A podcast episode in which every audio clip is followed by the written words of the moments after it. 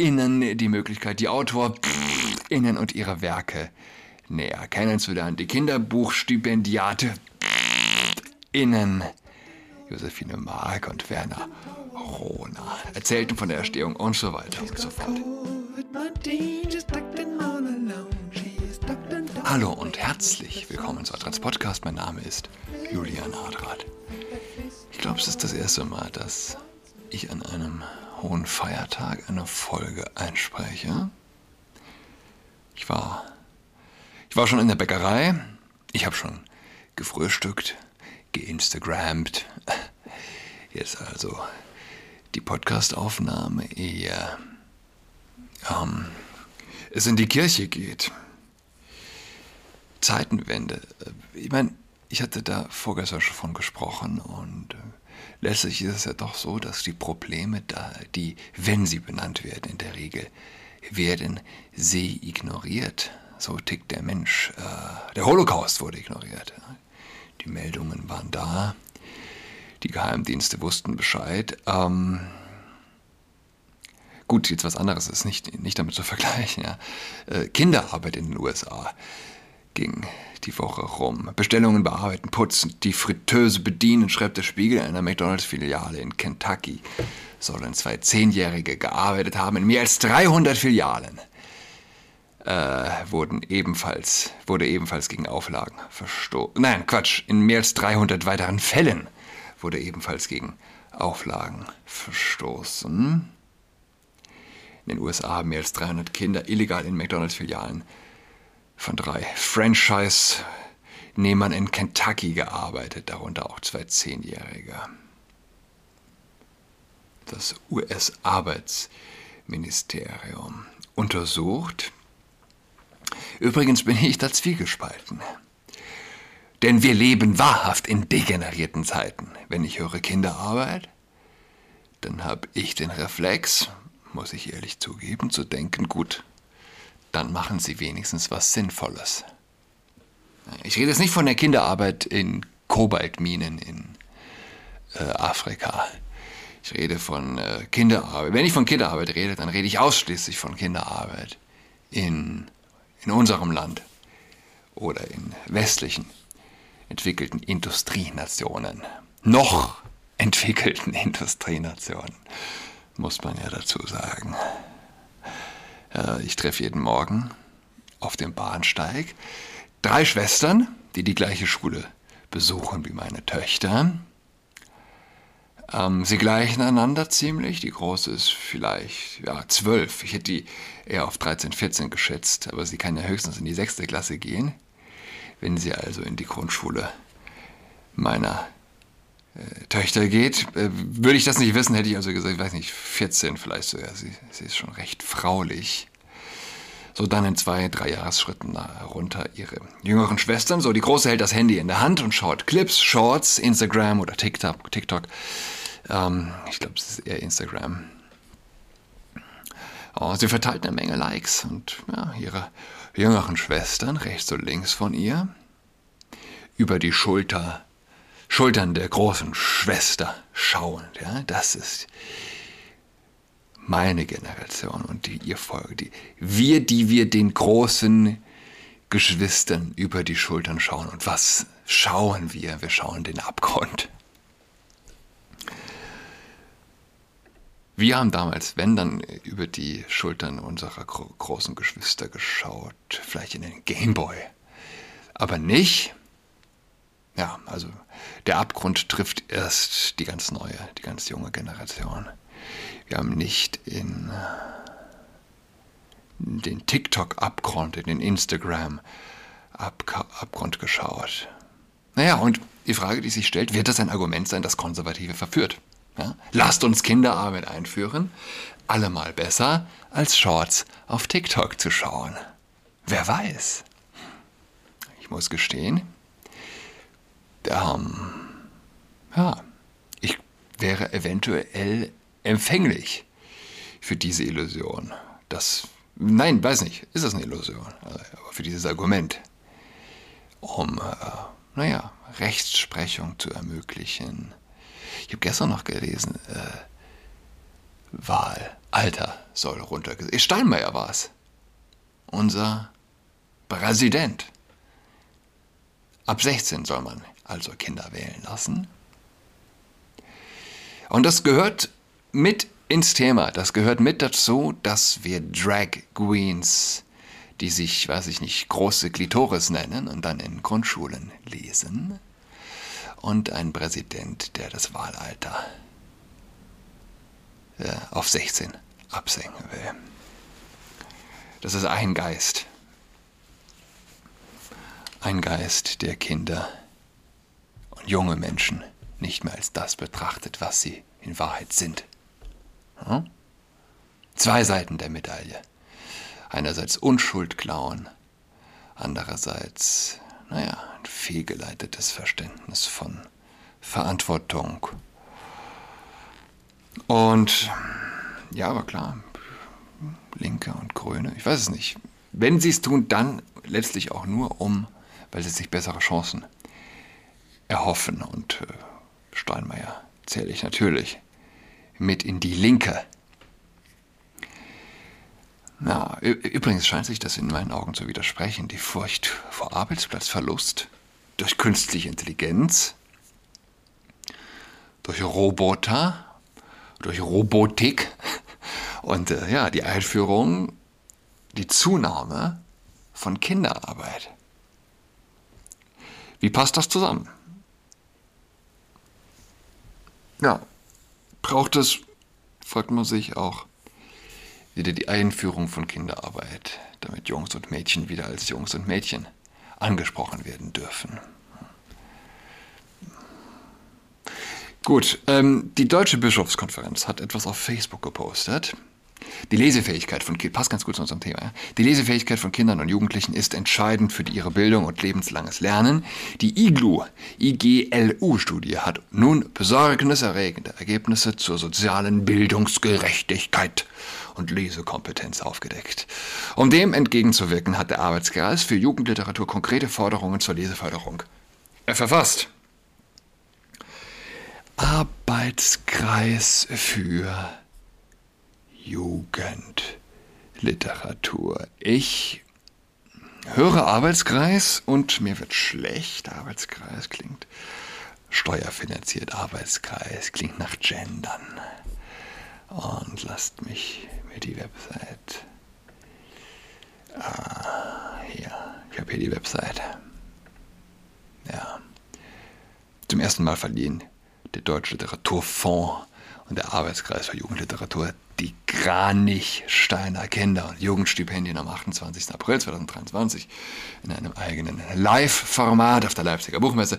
Die sehr persönliche Gesprächsrunde mit der Moderatorin Christine Gnödler gab den Besucher innen die Möglichkeit, die Autor innen und ihre Werke näher kennenzulernen. Die Kinderbuchstipendiate innen Josephine Mark und Werner Corona, erzählten von der Erstehung und so weiter und so fort. Ja, okay, und wenn ich jetzt hier weitergehe, ja, natürlich, die Lesekompetenz der Schüler innen. Ähm, Erzieher innen sehe ich hier, Lehrer innen, Bibliothek, Bibliothekare innen. In keinem Abschnitt keine Nicht-Gender-Sterne in diesem Fall, sondern Doppelpunkte, Doppelpunkte innerhalb der Substantive. Die 30-minütige Präsentation blablabla, stellt neue Talente der Sonderpreisjury Autor Stern Doppelpunkt, also Doppelpunkt in vor. Warum wundert's, warum wundert's mich nicht? Warum wundert's mich nicht? Ist es schlimmer als befürchtet? Ich weiß es nicht. Ja, Undercut. Die Stipendiaten, die Gewinner, natürlich. Undercut, rasierte Damen. Oder zumindest eine. Früher hätte man gesagt, weiß ich nicht. Der Begriff Kampflesbe ist so ein bisschen aus der Mode gekommen. Ähm, aber Ja, es ist und bleibt das große Mysterium. Warum sind es vor allem Frauen, die sich an der Unschuld der Kinder vergreifen? Warum tun sie das? Sie nehmen die Pille, rasieren sich die Haare am Kopf, meine ich jetzt, ähm, trinken hier und da ein Bierchen in einer hippen Bar, lassen sich beschlafen von diesem und jenem, weinen sich zu Hause in den Schlaf und dann ziehen sie los und erzählen Kindern, dass es mehr als zwei Geschlechter gibt, entwerfen Webseiten mit Doppelpunkten innerhalb der Wörter, sitzt aufmerksam in Arbeitskreisen und verteilen, verteilen fleißig Geld aus Fonds. Und dieser Moloch ist so groß, so gigantisch, so dominant, so viel Geld, dass hier, ja, Zombies und Vogue-Kult Ideologie am Leben hält. Das ist grotesk. Unter dem Post, unter dem Post der Deutschen Bischofskonferenz war ein Bild von Bischof Heinrich Timmervers. Geiler Name, finde ich. Timmervers. Timmerevers. Timmerevers. Ja, Tim, Timmerevers. Ähm, ja, Zitat von ihm. Lesekompetenz ist für die Erziehung und Bildung von Kindern und Jugendlichen. Ach übrigens, er ist Vorsitzender der Kommission für Erziehung und Schule. Ähm, ja, Lesekompetenz ist für die Erziehung und Bildung von Kindern und Jugendlichen auch in der Vorbereitung von lebenslangem Lernen von entscheidender Bedeutung. Weiß ich nicht, ich weiß gar nicht, was, was das Stichwort lebenslanges Lernen äh, im Zusammenhang mit Kindern und Jugendlichen explizit da sucht. Was soll das? Angesichts der besorgniserregenden Ergebnisse der IGLU-Studie 2021, die gerade die soziale Bildungsgerechtigkeit hervorgehoben hat, müssen wir alle Anstrengungen unternehmen, um das Lesen als zentrale Kompetenz zu stärken. Dafür, dafür braucht es effektive und zeitnah umzusetzende Strategien auf schulischer, politischer und gesellschaftlicher Ebene. Die Kirche unterstützt diese Initiativen nicht nur an den Schulen in ihrer Trägerschaft, sondern ist verlässlicher Partner in allen Maßnahmen, die zur Stärkung der Bildungschancen aller Schülerinnen und Schüler beitragen. Ich bin, ich bin wahrscheinlich zu jung, um das wirklich ja, mit einem weiteren Lebenserfahrungsblickfeld betrachten zu können. Aber die Sprache, hat die, das ist Frage, das frage ich mich, frage ich mich, hat die Sprache eines Bischofs, ja, je so sehr einer geschorenen Woken äh, Culture War Warriorin je so geähnelt wie heute. Er hat die Sprache eines Bischofs je so sehr, ja, dem Kirchenfeind geähnelt. Sagen wir es so. Waren Kirchenfeinde und Bischöfe je so verwandt in ihrem Denken? Diese Kinder, von denen ja also dieser Bischof redet, ich meine, ich die glauben an 72 Geschlechter, wird der Bischof.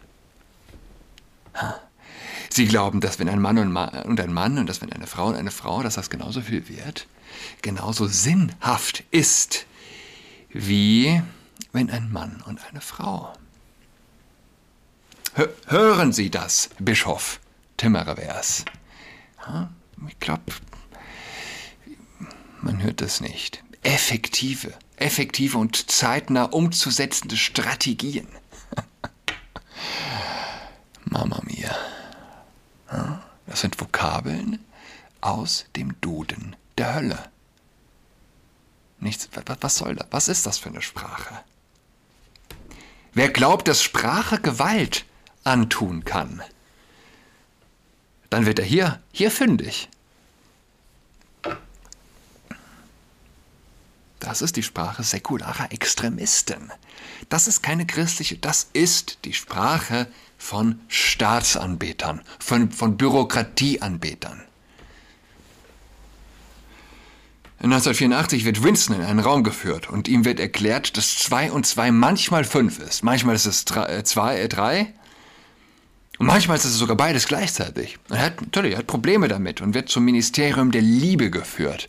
Und das angsteinflößende ist, das Buch endet mit dem Satz, und er liebte den großen Bruder. Niemand kann glauben, dass 2 und 2 5 ist. Hm? Aber wir, wir, wir, leben in einer Gesellschaft, die zunehmend der, die, eine Lüge erzählt. Das passiert im Transgenderismus. Jeder weiß, dass ein Mann nicht schwanger werden kann. Oder dass eine Frau eine Frau schwängern könnte.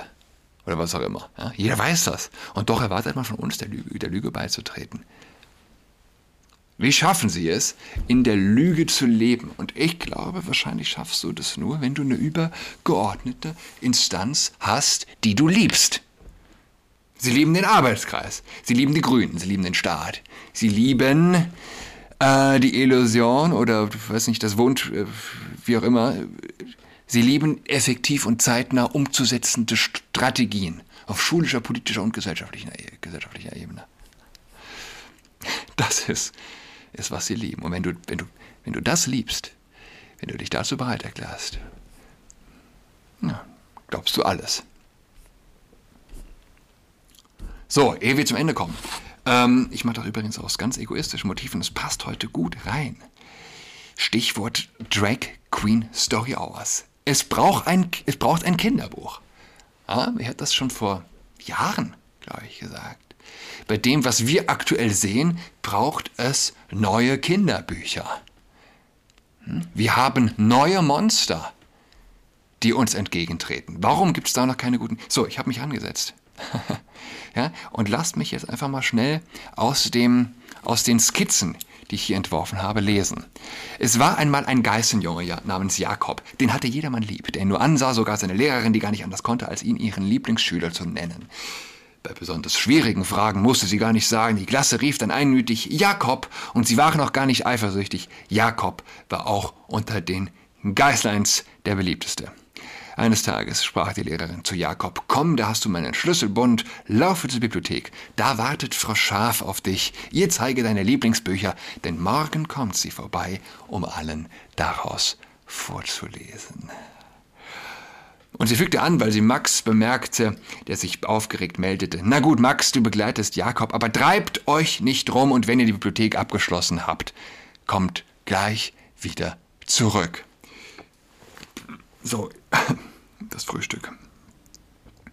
Die Bibliothek aber war am anderen Ende der Schule, und als sie über den Schulhof gingen und am Klettergerüst vorbeikamen, da rannte Max gleich hin. Geh du nur, ich warte hier auf dich. Das Wetter ist so schön, rief er. Und wenn du wiederkommst, dann gehen wir gemeinsam zurück, und Frau Lehrerin wird nichts bemerken.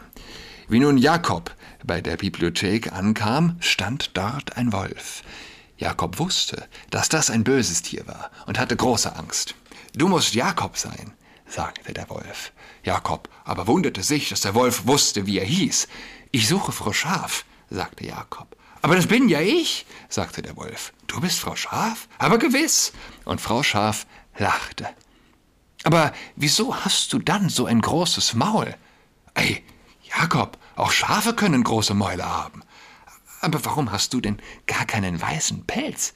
Ey, Jakob, es ist Sommer. Muss ich denn immer meinen Pelz tragen und mich zu Tode schwitzen? Aber warum hast du denn Krallen und nicht Hufe? Ei, Jakob, ein Schaf muss nicht Krallen haben, um ein, um ein Schaf zu sein. Verstehe, sagte Jakob. Der Wolf aber dachte bei sich, was ein durchtriebener, frecher Junge. Der verdirbt mir noch den Auftritt. Ich muss mich gut verkleiden.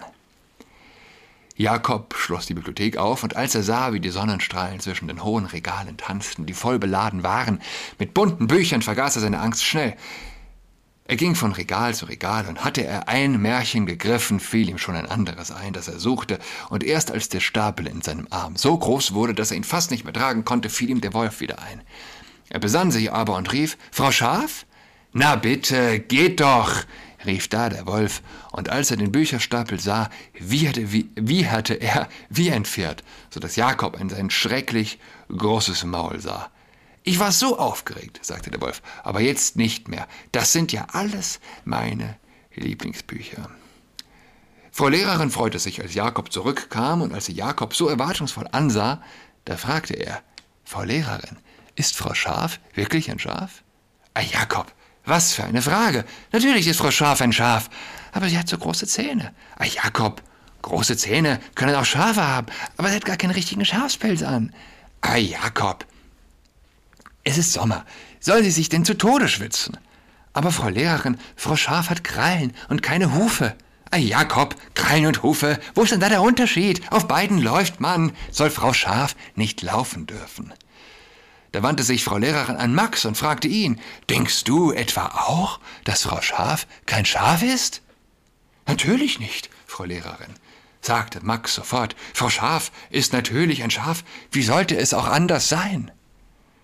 Wie nun Jakob nun nach Hause ging, sprach er kein Wort mit Max und auch seine Mutter bemerkte am Abend, dass er traurig war. Was bedrückt dich, Jakob? fragte sie deshalb. Deiner Mutter kannst du alles sagen. Ich weiß, Mama, sagte Jakob. Stimmt es, dass es Schafe gibt, die Krallen haben und keine Hufe? Ei, Jakob, was für ein Unsinn. Natürlich nicht, antwortete da die Mutter, aber das machte es nicht besser. In der Nacht träumte Jakob von Schafen, die sich in Wölfe verwandelten, und von Wölfen, die sich in Schafe verwandelten. Er träumte von Schafen, die Schafe fraßen. Das war in der Nacht, bevor Frau Schaf zu ihnen in die Schule käme, um ihnen vorzulesen. Er war noch gar nicht richtig wach, da überkam es ihn wie ein Blitz. Er konnte sich nicht erklären, woher ihm die Idee gekommen war. Alle Angst vor der Nacht war verflogen und er sprang aus dem Bett. Aber woher, woher nur sollte er die Wurst nehmen?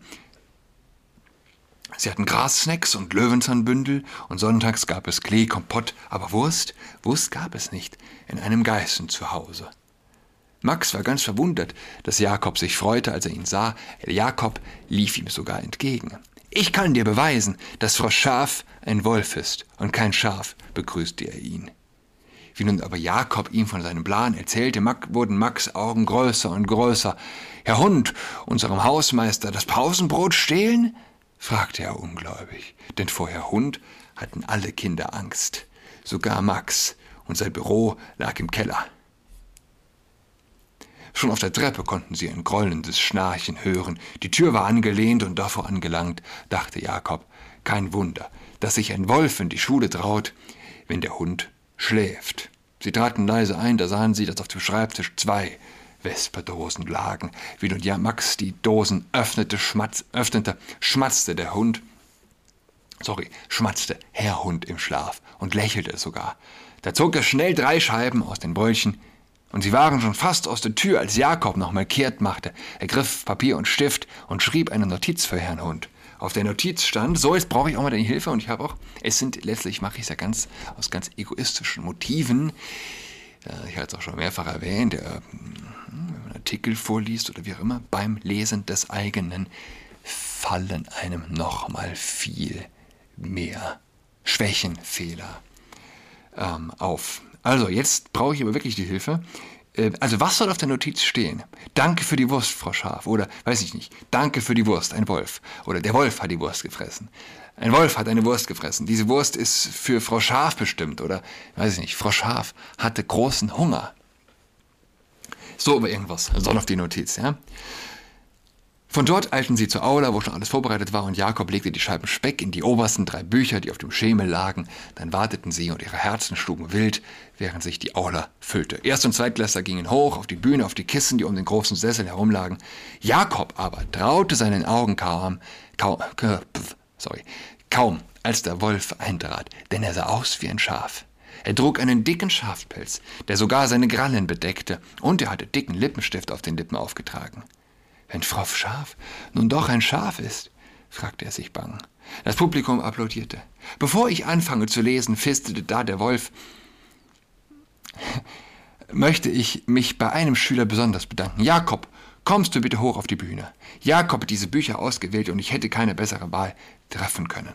Als nun Jakob dem Wolf ein Buch reichte, da wurde es dem Wolf so wunderlich. Was bin ich plötzlich so hungrig? Wie wird mir? Und er packte das Buch und hatte den ersten Satz gelesen, als er schon weiter blätterte und den Speck vor sich sah. Da riss er sein Maul auf und verschlang das ganze Buch. Als er aber das getan hatte, machte er einen Satz zum Bücherstapel und riss die Bücher auseinander, bis er den Speck fand. Mein Speck! bellte plötzlich eine Stimme, und dem Wolf stellten sich die Haare zu Berge, dass es ihm den Schafspelz von den Schultern hob. Da aber hatte Herr Hund ihn schon gepackt. Der Wolf aber wurde gefesselt und in den Zoo gebracht. Dort lachten die anderen Wölfe über ihn, dass er habe ein Schaf sein wollen. Auch die Lehrerin, die den Wolf eingeladen hatte, wurde bestraft. Sie durfte nicht mehr als Lehrerin arbeiten und musste stattdessen im Zoo die Wölfe füttern. Jakob aber dachte, du willst dein Lebtag nicht nachgeben, nur weil alle anderen einer Meinung sind. Ja, ähm, bin, ähm, würde mich über Kritik freuen, über Tipps. Ist jetzt erstmal eine Skizze, aber ja, lasst uns das doch schnell zu Ende bringen. Ähm, es tut Not, so ein Kinderbuch tut Not. Nicht wahr? ah, die Wolf. Äh, diese Wurst war, ist für Frau Schaf. Ich wünsche allen einen schönen Feiertag, frohe Christi Himmelfahrt. Wir hören einander nächste Woche. Bis dahin. Tschüss. She's got COVID-19, she's tucked in all alone. She's tucked and toweling with her socks on.